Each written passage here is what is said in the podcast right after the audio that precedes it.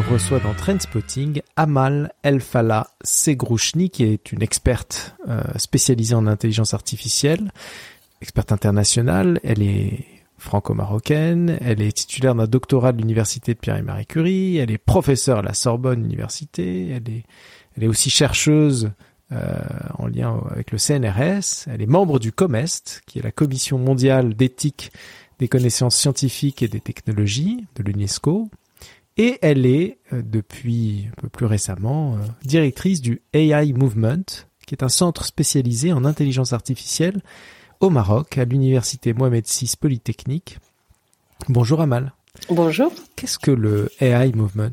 Alors, A I Movement, c'est un mouvement vers l'intelligence augmentée par l'intelligence artificielle. Alors, j'en entends par là qu'on souhaite aller vers une, une augmentation des capacités euh, cognitives, mais pas que, euh, économiques, sociales, et cetera, en s'appuyant sur la technologie, Euh, sur les sciences des données et l'intelligence artificielle en particulier.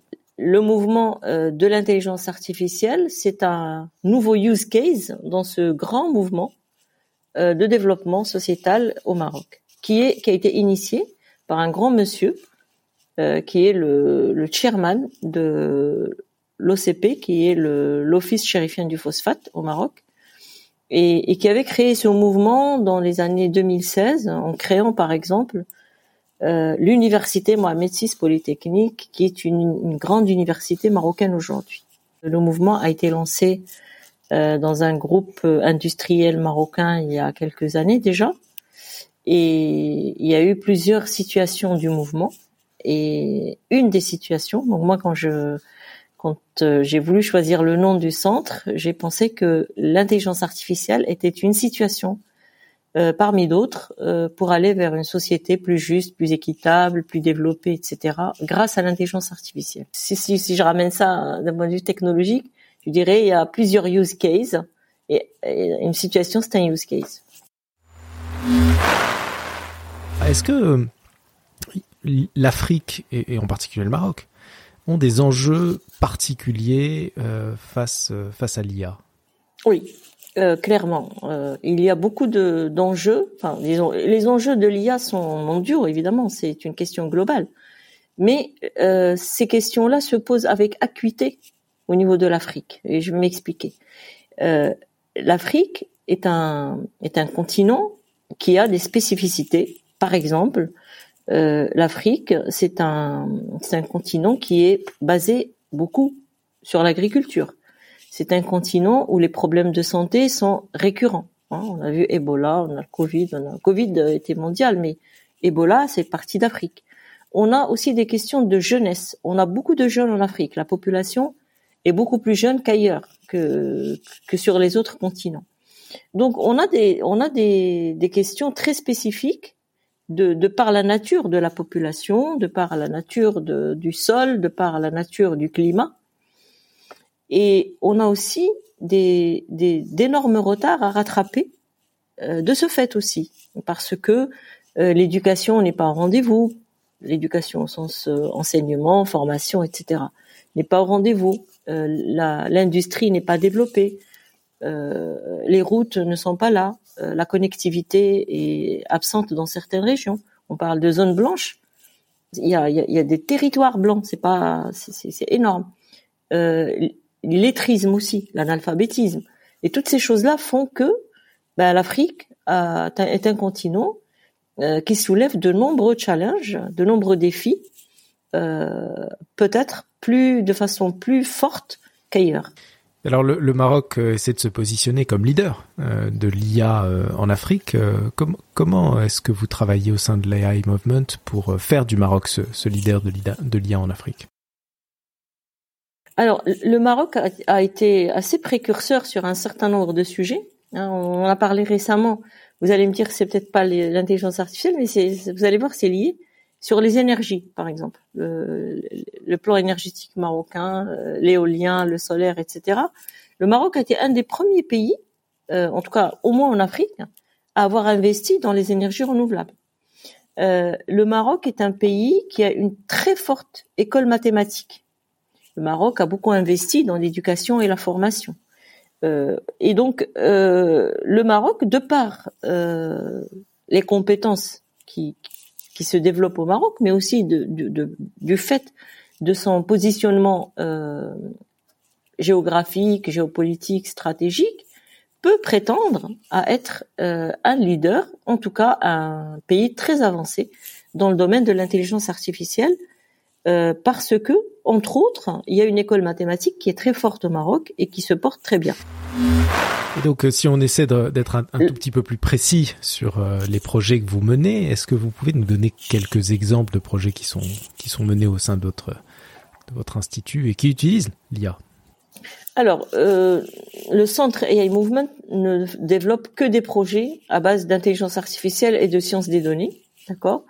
Euh, le, ce qu'il faut savoir aussi, c'est que le Maroc est, a acquis le plus grand data center d'Afrique, ce qui le positionne aussi naturellement sur des sujets euh, de pointe sur l'intelligence artificielle et les sciences des données, puisqu'on sait que les données, c'est, c'est très important pour faire de l'intelligence artificielle. Et avoir des capacités de stockage, de traitement, et cetera, c'est c'est, c'est quelque chose d'important. Euh, donc, cet investissement a été fait par l'université Mohamed six Polytechnique, euh, à laquelle j'appartiens.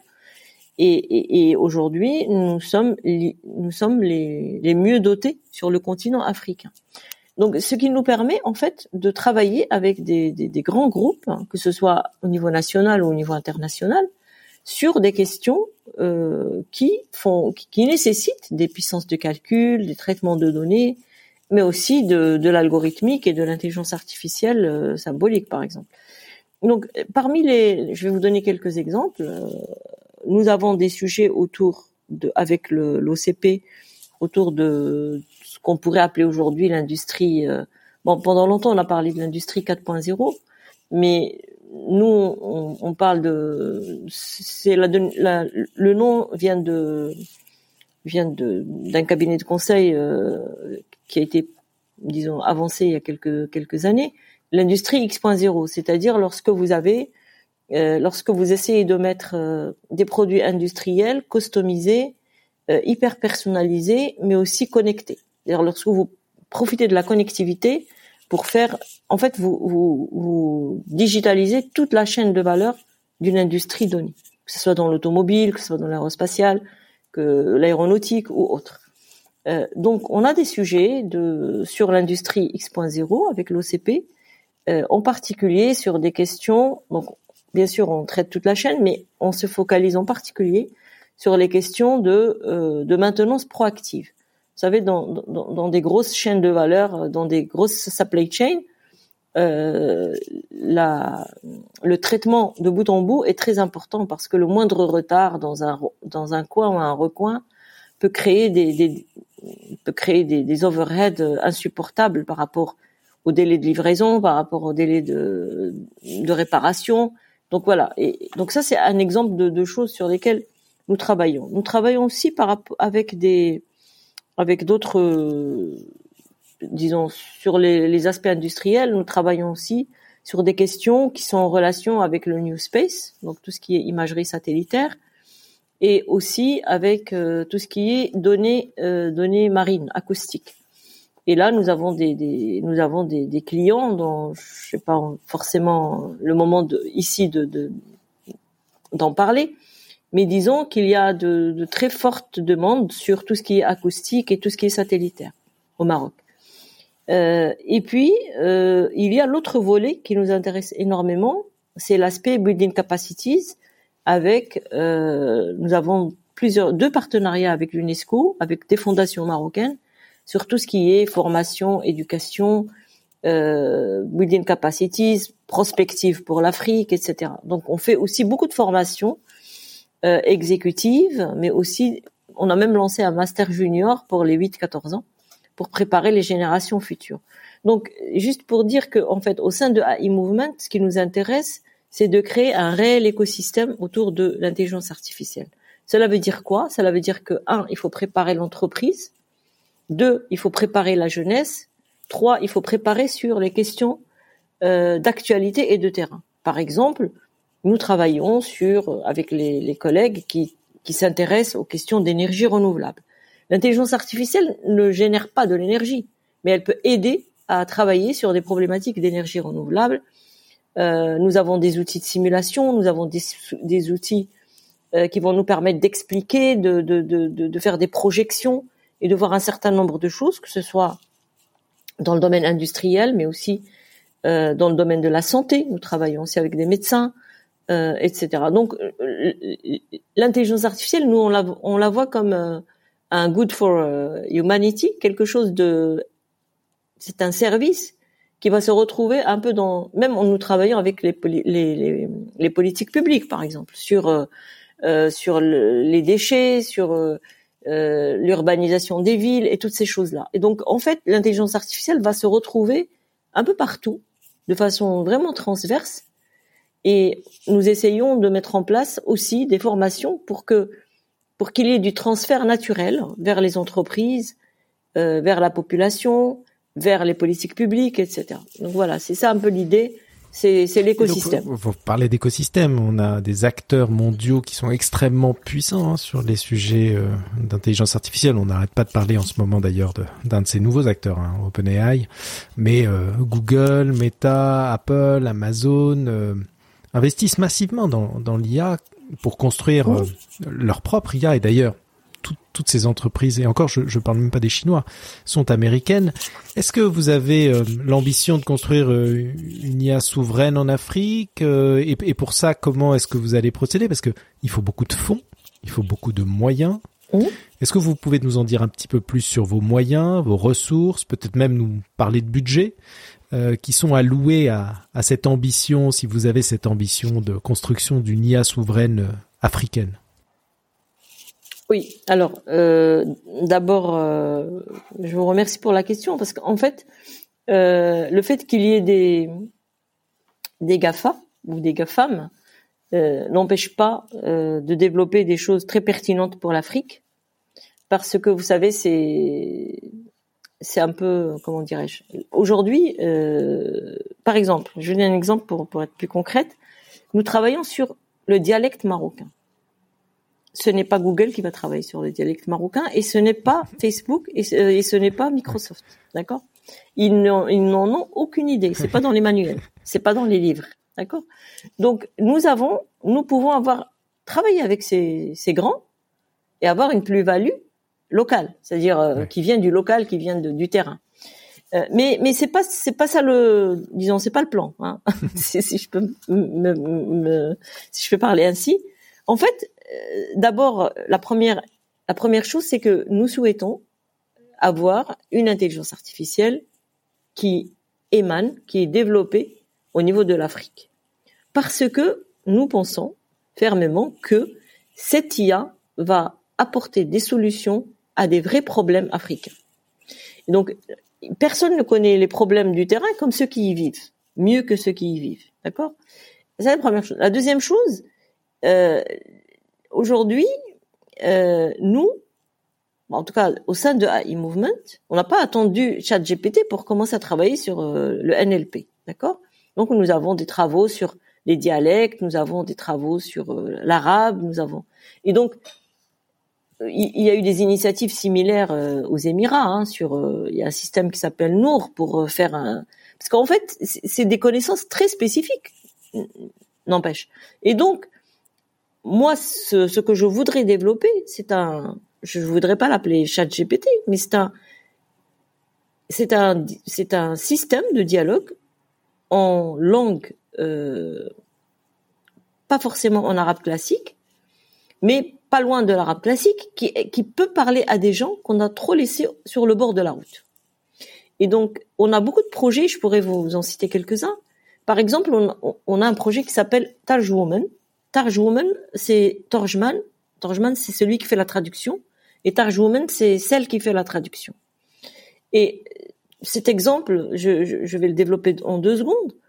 C'est un, c'est un outil qui parle en dialecte à des femmes, à des filles qui ne savent pas lire et écrire. Et donc, c'est quoi l'objectif de Targoumane ? C'est, en fait, vous lui donnez, c'est une application mobile qui scanne un document et qui est capable d'expliquer le document dans un langage accessible à des personnes qui ne savent ni lire ni écrire. Parce qu'il faut savoir qu'au Maroc, on, on ne parle pas l'arabe classique dans la rue. On, on parle euh, l'arabe dialectal, c'est un dialecte en fait. Et donc ce dialecte qui est propre à la région, et d'ailleurs même, je crois, dans différentes régions, il y a des, il y a des nuances d'ailleurs. Euh, c'est, c'est, c'est vraiment très spécifique à chaque fois, et donc on n'a pas d'outils qui, qui permettent à ces populations qui parlent cet arabe dialectal d'accéder à cette connaissance-là. Et donc l'I A peut être une bonne interface, et donc c'est, et, et d'ailleurs c'est une spécificité pour A I Movement, de, de travailler sur ces sujets parce que c'est propre au, au Maroc. Et tout à fait. En fait, il y a cinq ou six dialectes, si je prends les grands dialectes, hein, cinq ou six dialectes de, de, autour de l'arabe. Quand on parle l'arabe, on peut les comprendre, plus ou moins. Parce qu'il y a des petites différences. Hein. C'est comme si je comparais le québécois et, et, et le français. Enfin, oui. on a, enfin, si on connaît bien, mais, mais c'est pas tout à fait pareil. Il y a des mots qui sont différents. Mais la question est que, aujourd'hui, il faut faire des outils pour des gens. L'idée, c'est ça, c'est qu'on doit faire des outils pour des personnes qui ne, qui ne sont pas adressées par les GAFA. C'est ce que je veux dire. Et donc, euh, ou alors, on, on fait un outil qui permet d'aider les femmes euh, en période de maternité. Vous savez, il y a des, des, des régions complètement isolées, des femmes qui n'ont pas accès aux médecins ou qui peuvent pas aller chez le médecin ou qui n'ont pas les moyens. Donc, on est en fait très orienté O D D. Dans les, dans, dans A I Movement. Et ce qu'on cherche, c'est d'abord l'inclusion. On veut faire des outils qui nous aident à faire de l'inclusion sociale, qui nous aident à éradiquer les préjugés, qui nous aident à permettre à des personnes isolées ou à des personnes en difficulté cognitive ou à des personnes à essayer de raccrocher euh, le, le train. Donc, on fait pas que ça, bien sûr, mais c'est quand même, ce sont quand même des, des, des, des objectifs que que nous avons toujours euh, dans notre champ de vision. Alors aujourd'hui, nous avons du budget récurrent qui est qui vient de l'université et nous avons le budget qui vient des contrats, des gros contrats que nous avons avec euh, nos l'O C P a créé l'université de Mohamed six Polytechnique, donc euh, l'université c'est une B U, c'est une business unit de de O C P si vous voulez. Donc, il y a des financements qui viennent de l'O C P, naturellement, puisque c'est l'université qui a été créée par l'O C P. Et aussi, on a des fondations euh, marocaines qui, qui nous donnent aussi du budget pour tout ce qui est euh, building capacities, euh, gender equality, euh, euh, women empowerment. Tous ces sujets-là autour des O D D, on arrive à avoir des budgets à partir de, de, de, de fondations. Et puis, euh, nous sommes éligibles à tous les projets européens. On participe à des projets européens. Enfin, on a les mêmes financements que les laboratoires euh, européens un peu partout dans le monde. Et puis, nous avons aussi, euh, euh, nous avons aussi des, des contrats euh, purement industriels avec des, des industriels marocains qui aussi nous permettent de financer. Alors, on a, on a, on a mis en place un, un modèle un peu un peu différent de ce qui se fait parce que comme je vous l'ai dit tout à l'heure, nous ce qui nous intéresse c'est l'écosystème. Donc on est à but non lucratif, tout l'argent qu'on peut gagner, on le réinjecte dans la R et D. On, on voilà, c'est c'est c'est ça le c'est ça le le modèle, le business model, mais aujourd'hui, lorsque euh, nous avons des des budgets qui arrivent, on va les en fait, on va chercher des contrats, on va créer des laboratoires communs avec des gros industriels. Pourquoi ?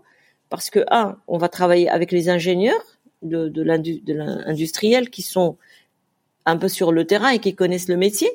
Et puis, lorsqu'ils repartent, c'est pour ça aussi qu'on fait du, de l'exécutif, hein, de la formation exécutive, lorsqu'ils repartent dans l'industrie, c'est des contrats de cinq ans hein, sur, des, sur des, des, des durées assez longues, lorsqu'ils repartent dans, leur, euh, dans leurs entreprises, le transfert se fait tout seul, se fait naturellement. Ce sont eux-mêmes les vecteurs du transfert dans, dans l'entreprise.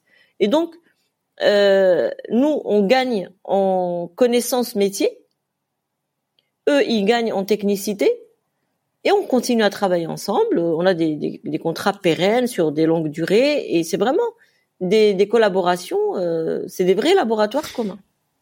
Et donc, ils financent souvent nos ingénieurs et nos chercheurs et nos doctorants.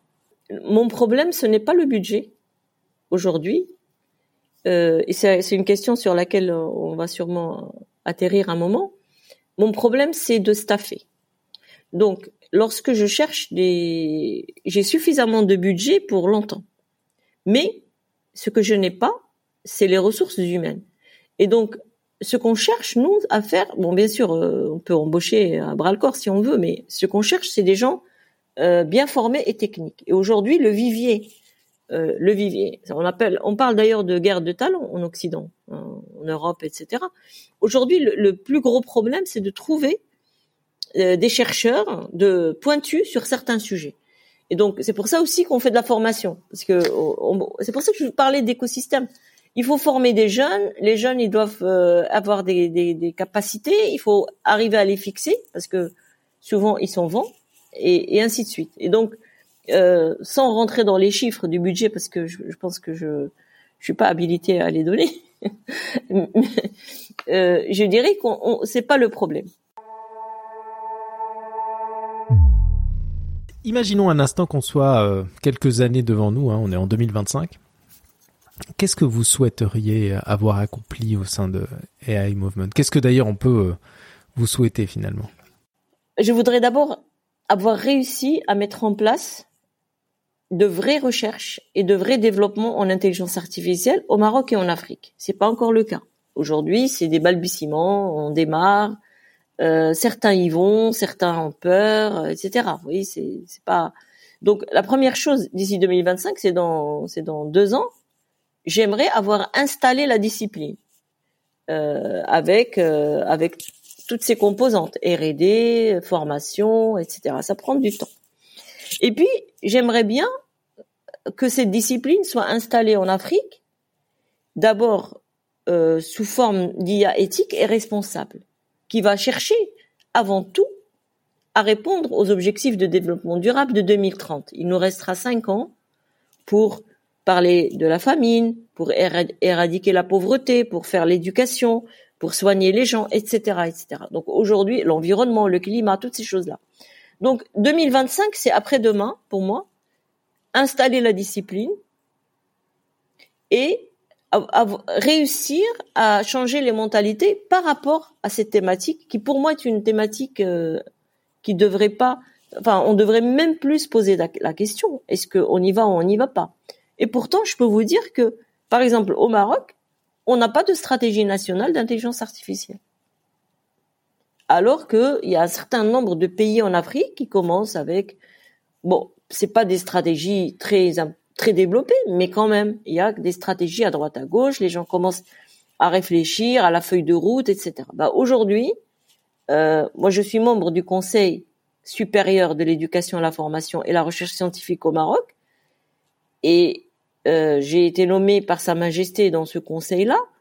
Aujourd'hui, euh, on se pose la question, est-ce qu'on crée une école d'ingénieurs en intelligence artificielle? On est loin, loin, loin, loin par rapport à ce, que, à ce qui se passe euh, aux États-Unis, en Europe. J'ai moi-même participé à, à, des, à, à des expériences de stratégie nationale quand j'étais à Paris, en France, et cetera. On en est vraiment très loin. Et, et donc, la première des choses à faire, c'est d'installer un climat de confiance pour que les gens ils se rendent compte que l'I A... En fait, soit il y en a, soit il y a des gens qui ont peur de l'I A et donc ils veulent pas en entendre parler. C'est le meilleur maille... la meilleure façon de, de, de, d'évacuer le problème, c'est de pas en parler. Et puis il y en a d'autres qui ont des réticences euh, un peu, bon, de, peut-être je dirais de, d'incompréhension de, du sujet. Mais voilà, on n'y va pas vraiment franchement.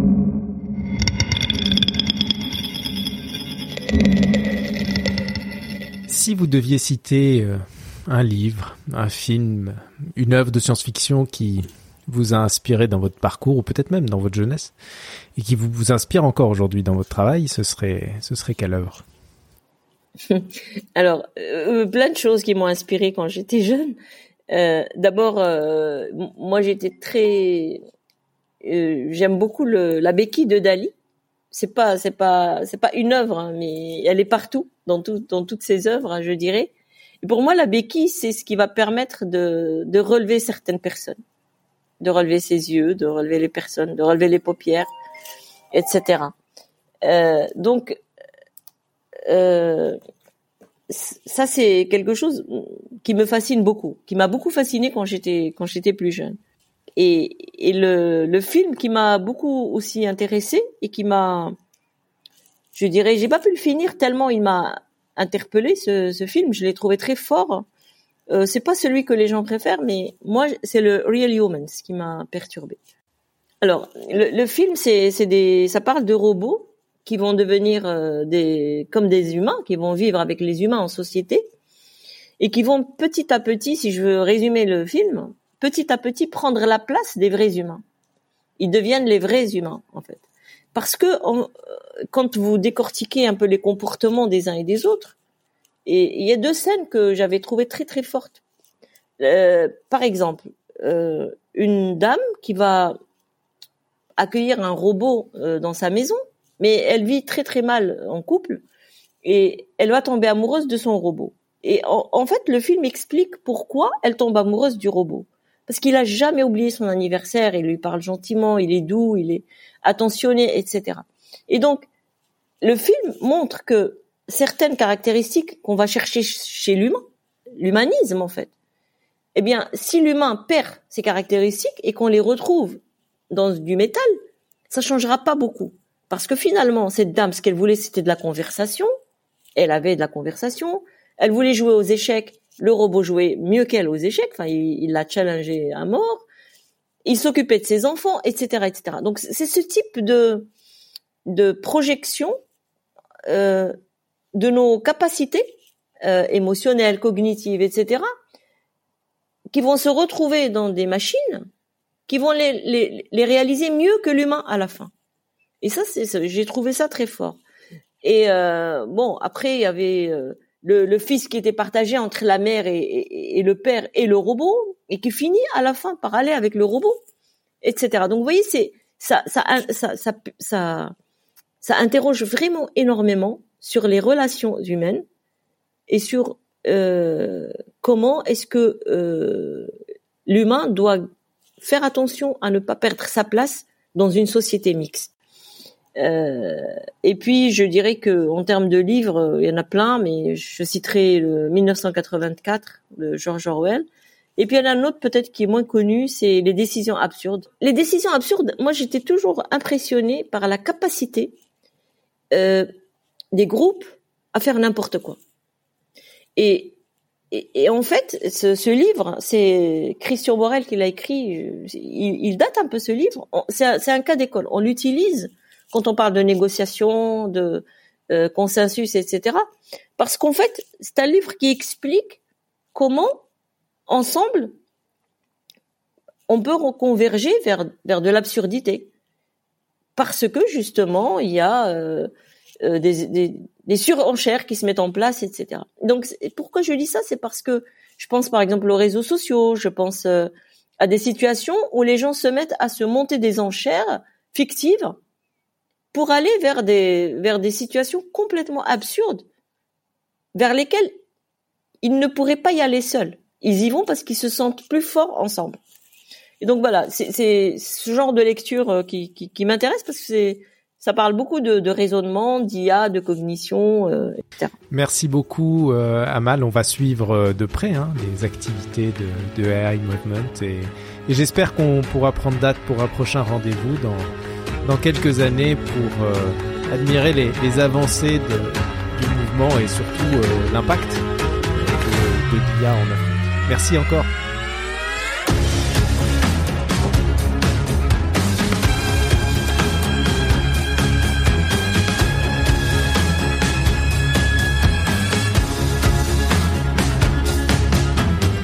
C'était Trendspotting. Si vous avez aimé l'émission, n'hésitez pas à mettre des étoiles et un avis sur vos plateformes préférées et vous abonner au programme pour être averti dès qu'un nouvel épisode est diffusé.